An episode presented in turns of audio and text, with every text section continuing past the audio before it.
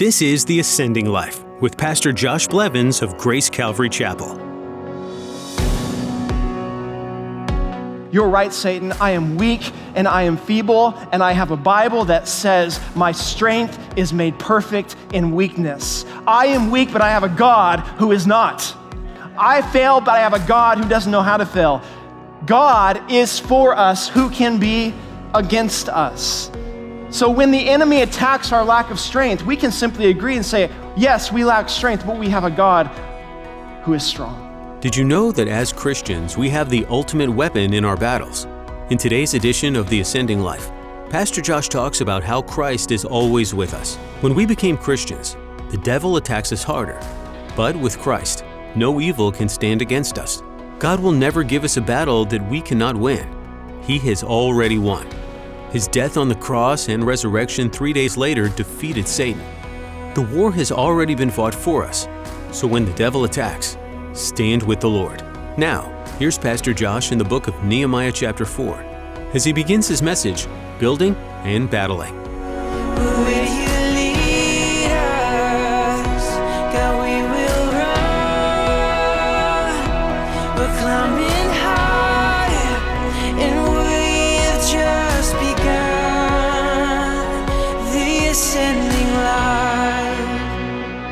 Lord, we thank you for the truth contained in this book that we have, that you have inspired, that you have preserved, and that you have delivered to us. Lord, we ask that uh, the truths contained in it today would meet us right where we're at, equip us and strengthen us for the calling you've placed on our lives. And Lord, that you would give us a burden from you, as you did for Nehemiah, about those things that you would have us put our hands to the work you would have us to do, and the reality of the battles that ensue, the spiritual warfare that takes place as a result of following after you and doing your will. We pray, Lord, that you would do work in our hearts this morning. In Jesus' name, amen. A little bit of a history leading up to where we find ourselves this morning in Nehemiah chapter 4. The children of Israel had been held captive in Babylon now for 70 years. It was a 70 year captivity where they were dispersed throughout the Babylonian Empire. And in a sense, part of that attempt was for them to lose a sense of their identity as God's people, for them to be consumed and acclimated to the Babylonian culture and forget their sense of who they are, who they were as God's chosen, called people.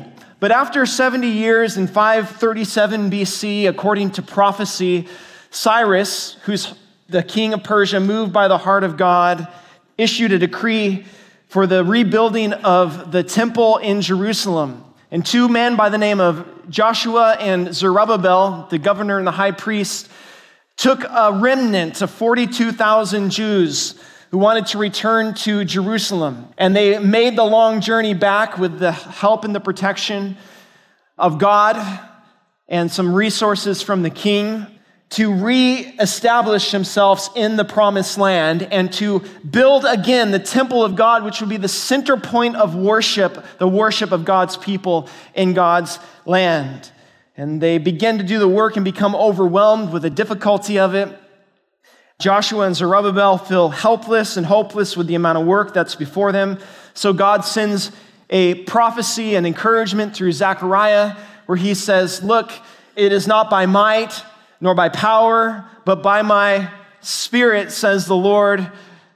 These mountain, the mountain before you shall become a plain, and they shall bring in that capstone with shouts of grace to it. And the work will be completed by God's faithfulness and God's power working through the people as they put their hands to the work. Well, the temple gets started, but then it gets paused because the people kind of forget about God's work and they go and they focus on all of their own stuff. They start to build their own houses, they start to make their own lives, and God's work gets paused for a season until God, through Haggai the prophet, says it's time to get going again, people. It's time to come back and finish the work that God had started in the rebuilding of the temple. And so Ezra the scribe is sent. He arrives, he revives the work, he revives the passion for God's word and for purity, and the temple is completed.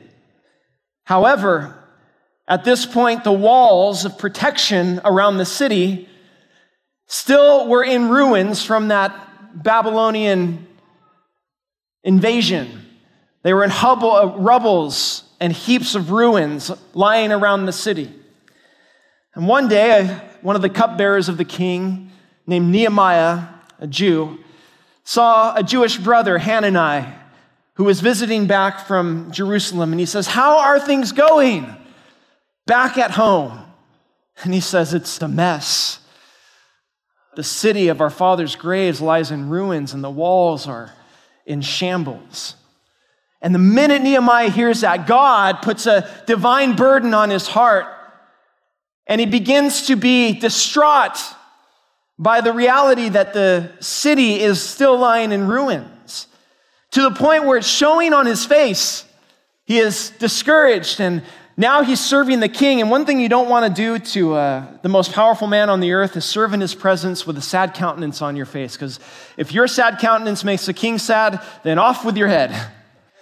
And one day, the king looks at Nehemiah and says, Nehemiah, why so sad? Why do you look so discouraged?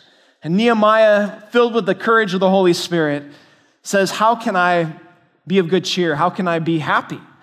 Seeing that, that the city of my fathers lies in ruins and its walls are in shambles. And the king, being in a good mood, perhaps because his wife was there that day, I don't know. That tends to help, help us men. Um, he said, basically says, Nehemiah, just tell me what you want. Tell me what you need. And Nehemiah takes that opportunity to ask for the whole kit and caboodle. I mean, he just goes down the list and basically says, King, we just want you to provide everything. And the king does so. And so, with joy, Nehemiah returns to Jerusalem. He assesses the state of the city. He declares the good hand of God upon them. He encourages the people that are there and unites them together to start rebuilding the walls of protection against the center of worship there in Jerusalem. And I would just say this about Nehemiah Nehemiah is a book, a story, a true story, by the way, history about God's work being done by God's people with God's resources in God's way and in God's time with God's protection. And here's the thing about God's work whether it's a work that He's doing through your life or through our church or through the church in the world, that is, wherever God begins a divine work, there follows that a spiritual battle. Warfare accompanies and follows the work of the Lord. The Bible says our adversary, the devil, roams around like a roaring lion, seeking whom he may devour. And anyone who decides, man, I'm going to follow Jesus, I'm going to step out in faith and obey his commands, I'm going to believe by faith that God can do a work beyond myself and I'm going to walk in it, will experience the same thing that Nehemiah and the people of God experienced. And that is the enemies of God coming against them to try to discourage and intimidate them out of the work of God. You see, Nehemiah's job was so much bigger than just rebuilding a city, if that wasn't complicated enough within itself. When God's people returned to Jerusalem and just had a, a, temple, that was one thing. But once the wall started going up, it made a declaration to the enemies who were in the land. Why? Because for 70 years, no presence of a kingdom there in Israel, which means all the other local nations and kingdoms saw that land for grabs. And they started to move, and they had their own agendas for this little plot of property in the Middle East. And when those walls started coming up, and the Jews who God promised that land to started coming back, it made a statement to God's enemies where God was saying through his people, not today. This is my land. This is my mountain. This is my city. These are my people, and you're not going to win. You're not going to have your way here. And frankly, I see some parallels even today with the church. The enemy, which is the prince and the power of the air, and his demonic forces have an agenda for this world and for this nation. Do you agree? There are demonic ideas and philosophies and politics going around planting division within the world. And Satan has a plan for this world. Wicked men, driven by their lust for power and control, have been seated in political realms and have intentions of erasing the memory of God, not only from our history as a nation, but also from our future. And I think what we're currently seeing over the COVID pandemic and over a year of ups and downs and radically insane things happening seeming like every day is we're seeing pockets all over this nation of the church coming together, of God gathering up the church to stand tall, to build walls of righteousness and truth in this nation. And God is telling the enemy, I don't think so. Right now, we are seeing before our eyes thousands of prayers over countless generations being answered in our midst. God is gathering his church together in places that are positioned to rebuild broken and weakened walls of the spiritual fabric of this nation, I believe. He has given people a mind to build, a united heart, divine protection and provision, supernatural resources to establish his truth and righteousness, his love, and his gospel of hope and forgiveness right here, even in our community. You guys, I think we underestimate sometimes when we just show up at church and we check it off our list. I went to church this morning. I'm part of the church. I did my thing. That, no, we're actually, we are a remnant of God's people in this city that He has called to be a bulwark and a wall against the forward progression of Satan who wants this territory for himself. He has his own agenda, his own plans, and the church is the one entity, the one body in which God shines through us, basically telling the enemy, I don't think so. You have no ground here, you have no authority here. That's the church of Jesus Christ. Paul calls the church of Jesus Christ the pillar and the ground of the truth.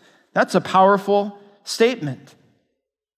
We, when we have God who is for us, and we have people who are willing to serve, leaders willing to take a stand, the Bible is perfectly clear. The Lord will not fail.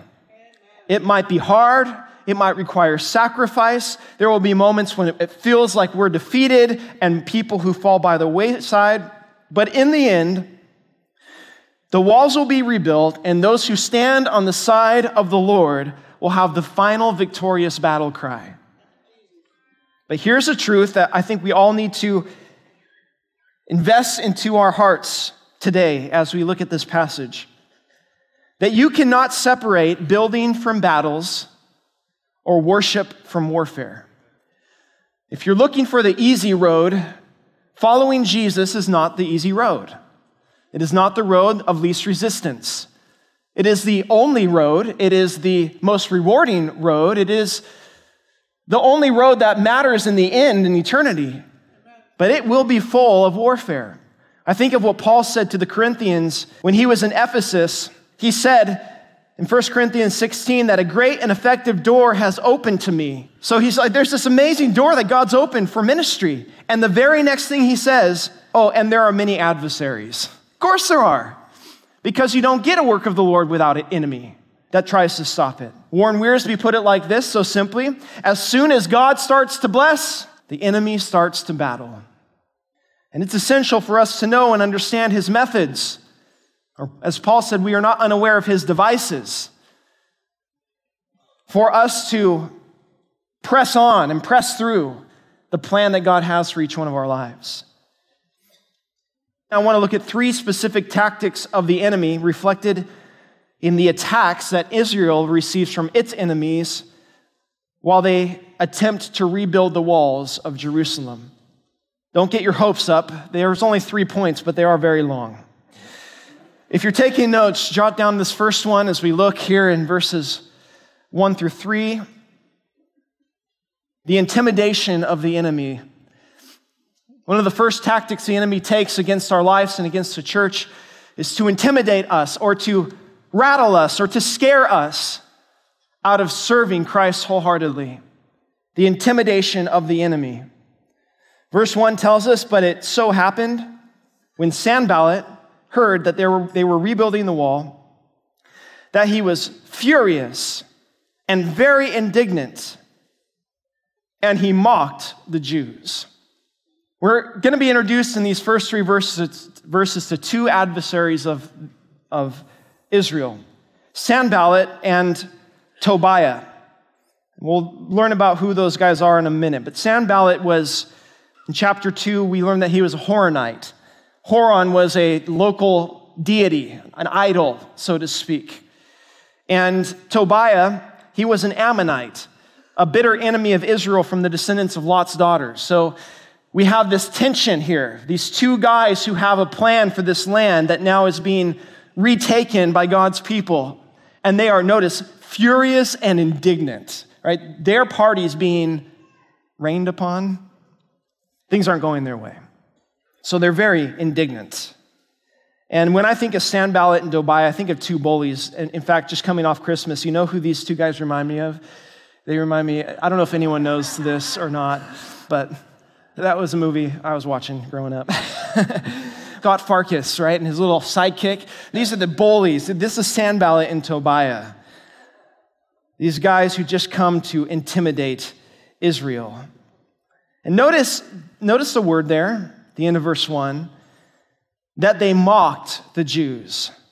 See, the first thing the enemy tried to do was to embarrass the people out of the work, to try to make them think that what they were doing was so silly and insignificant, that they looked so ridiculous trying to do something of such great scale when they had nothing.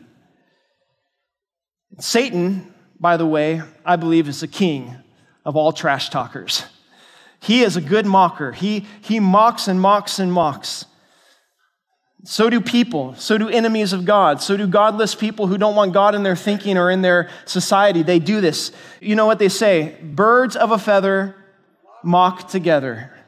They do. And they always have and they always will. I, I'm just saying, I'm just saying, there's a effort going on out there. But critics always like to find other critics who will assist them in criticizing the work of God.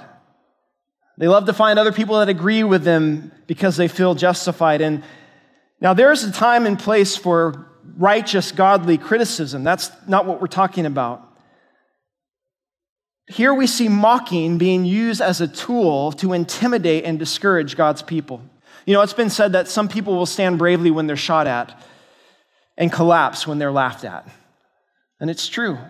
The thought of my peers, of my coworkers, of people around me thinking certain things about me because I associate with Jesus or I, I stand for the truth that's in His Word as it says, even if it goes against the cultural flow of the day, or I'm going to do something that seems crazy to everyone else, but I don't think it's crazy because I think God asked me to do it.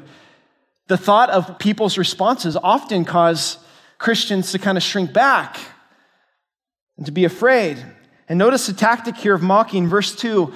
Verse 2 records six different areas in which the enemy tries to intimidate the people of God. And it's in the form of questions. Verse 2 And he, that is Sanballat, spoke before his brethren and the army of Samaria. So, by the way, if you really want to discourage someone, do it on a public forum where everyone else can hear you. Notice the army's there, they all hear, everyone's getting planted seeds of discouragement. And here's what he said Number one, what are these feeble Jews doing? Will they fortify themselves? Will they offer sacrifices? Will they complete it in a day? Will they revive the stones from the heaps of rubbish, the stones that are burned? Now, I know it's a lot in one verse, but notice six, six areas where the enemy specifically tries to intimidate the people of God. Jot them down. Number one, he tries to intimidate their lack of strength. Notice the adjective he uses. What are these feeble Jews doing? The, the word in the Hebrew means to tremble or to shake with weakness. Like you don't have the strength in your legs to hold you up. You just, you're just barely hanging on. And here's what the, the attempt was. You guys think that you are going to rebuild a wall? Have you looked at yourself in the mirror lately? You're weak. You're frail. You're a bunch of ragtag group that's been in captivity. You don't have the resources. You don't have the manpower. You're weak. And you think you're going to rebuild a wall that's going to fortify yourself against the attacks of enemies that are going to come against you, you're so feeble. And the, the, attempt was to try to get the Jews to look at themselves in the mirror and go, Yeah, what are we trying to do? We can't do this. Look at us. We're just a bunch of feeble Jews. In many ways, this was a true statement. And I have found that you and I will experience this very thing when we try to step out in faith to do something for the Lord. The enemy always puts doubts before us and insecurities before us. Have you noticed that? You hear, if, if you've ever taken a step to do something for the Lord, whether it be small or great, you've heard this voice in your heart and in your mind. Who are you anyway?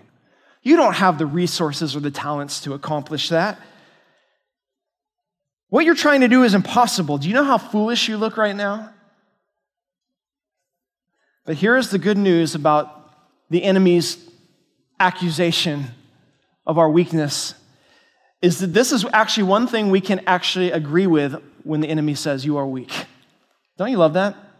Because when the enemy looks at you and I or this church, says, What on earth are you thinking? What can you accomplish, you feeble, you weak person? You're a nobody. We can look straight back at him and say, You know what? You're right, Satan. I am a nobody. You're right, Satan. I am weak and I am feeble, and I have a Bible that says, My strength is made perfect in weakness. I am weak, but I have a God who is not. I fail, but I have a God who doesn't know how to fail. God is for us. Who can be against us? So when the enemy attacks our lack of strength, we can simply agree and say, yes, we lack strength, but we have a God who is strong. Paul, in recognizing his own weakness in 2 Corinthians 12, was talking to the Lord about this thorn in his flesh, and God responded to him and said, My grace is sufficient for you. My strength is made perfect in weakness. Paul therefore says, I will gladly boast in my infirmities that the power of Christ may rest upon me. It was an opportunity for, for them to say, we boast in the fact that we don't have anything the world would say that we need to accomplish this because then we can show off the power of our God. God loves to show off his strength through the frailty and the weakness of his people. Number two, he attacks their defenses.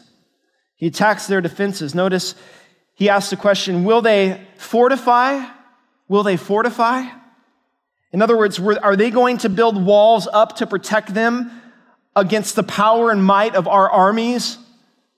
Will they fortify? You have to understand the people who returned from exile were not necessarily the most skilled artisans and craftsmen. When Solomon built the first temple, he had thousands of carpenters, stoneworkers, and skilled craftsmen in his city. Nehemiah had sort of a, a remnant of people who some historians say they were mostly tradespeople, perfumers, women and children, and common people. How would they know how to structurally engineer walls and build up walls that would be strong enough to last or to stand against an attack? And I think the enemy loves to ridicule our methods of defense. He wants to mock our attempts to do battle against him and against our flesh. You've just been listening to another edition of The Ascending Life with Pastor Josh Blevins. If this is the first time you've tuned in to this broadcast, we want you to know that we're a ministry based out of Grace Calvary in St. Joseph, Missouri. This radio program wouldn't be possible without our faithful listeners' support.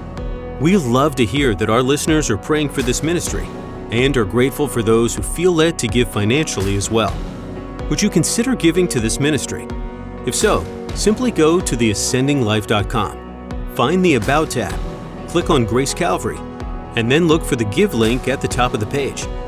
If you're interested in getting to know us a little better, you'll be able to access more information about our church as well. Theascendinglife.com is where you need to go. You can watch us online via Facebook. Just search for Grace Calvary Chapel. Going back to our website, you can listen to a variety of teachings that Pastor Josh has given, as well as find a way to submit a prayer request. That's all at theascendinglife.com. We look forward to hearing from you. We trust that this message has met you right where you are and that God will use it to awaken you to the love, truth, and power of God. May you go about the rest of the day with that at the forefront of your mind. From all of us here on the production team, thank you for listening. We hope you'll come back again for another broadcast of The Ascending Life.